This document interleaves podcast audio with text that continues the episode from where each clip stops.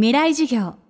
この番組はオーケストレーティング・ア・ブライター・ワールド NEC がお送りします。未来授業木曜日チャプター4未来授業月曜から木曜のこの時間ラジオを教壇にして開かれる未来のための公開授業です。今週の講師は育児教育ジャーナリストの太田利正さんです。子供と一緒にいられる時間を作るために株式会社リクルートから独立。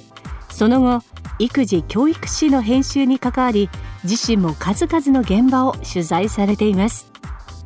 以前東京の都立高校のおよそ6割が生徒が髪の毛を染めたりパーマをかけたりしていないか生まれつきの髪かを見分けるため一部の生徒から入学時に地毛証明書を提出させていることが分かり大きな反響を呼びました。この件に関して太田さんの見解を伺います。未来事業4時間目。テーマは自己肯定感というキーワード。頭髪地毛証明みたいなね。いう話まで出てきてその地毛が何色かっていうのはその学校にね報告して登録しとかなきゃいけないっていう。のはなんかそれってすごいピントがずれてないみたいなあの教育としてっていうね、えー、そういうふうな話が上がりましたよねと。あの僕の基本的な考え方としては頭髪をどうするかっていう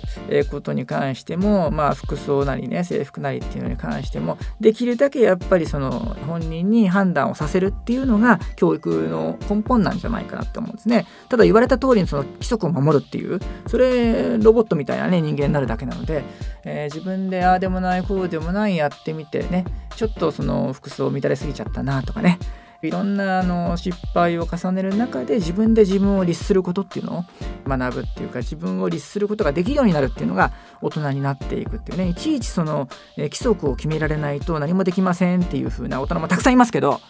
あのそうなっちゃいけないわけで、えー、そういう意味でその学校っていうのはたくさんまだあの失敗ができる失敗していい場所のはずなので、えー、その失敗の機会を奪うっていう意味であれこれ細かく決めてしまうっていうのは僕は本来、えー、教育現場ではすべきことじゃないんだろうなというふうに思いますしで今その地毛証明のことを話をしたんですけどそもそもそのじゃあ、え進学校の子たちは自由にしても大丈夫。だけどそうじゃないね。あの偏差値の低い学校においてはそうじゃない。じゃあこれなんでね偏差値の低い学校っていうのは茶髪に従うわけ、ね、服装を乱れるわけ？言ったらそれはもしかして一つの仮説ですけども自己肯定感っていう言葉は皆さん聞いたことあるかと思うんですけども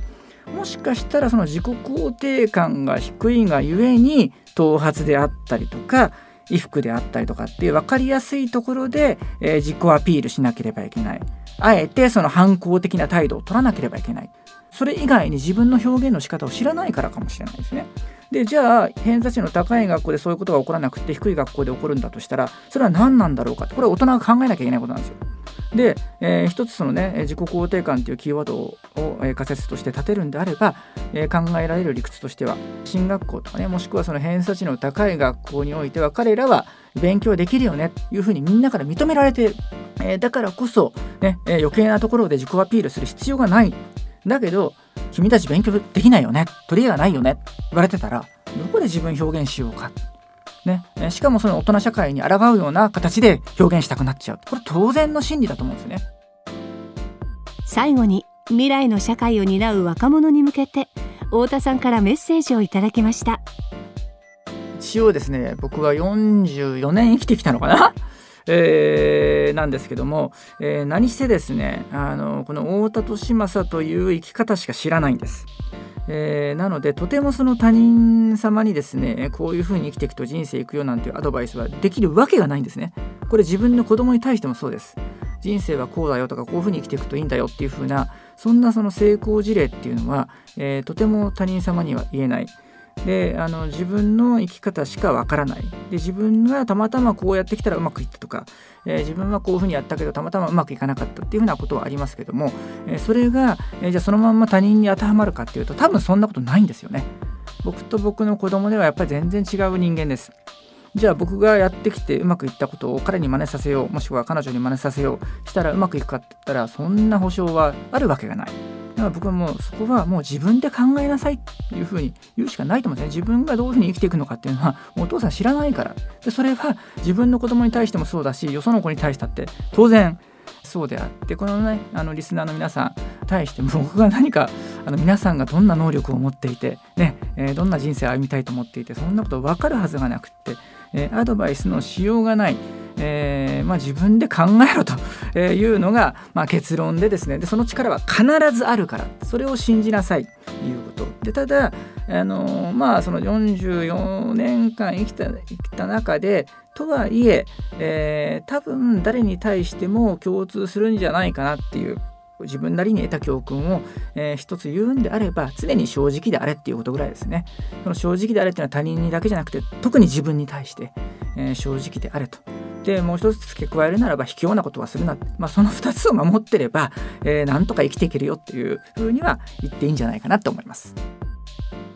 今週の講師は育児教育ジャーナリストの太田利正さん。今日のテーマは自己肯定感というキーワードでした。そして太田さんの著書名門校の人生を学ぶ授業は SB クリエイティブより好評発売中です。未来授業来週は株式会社キャンプファイヤー代表家入一馬さんの講義をお届けします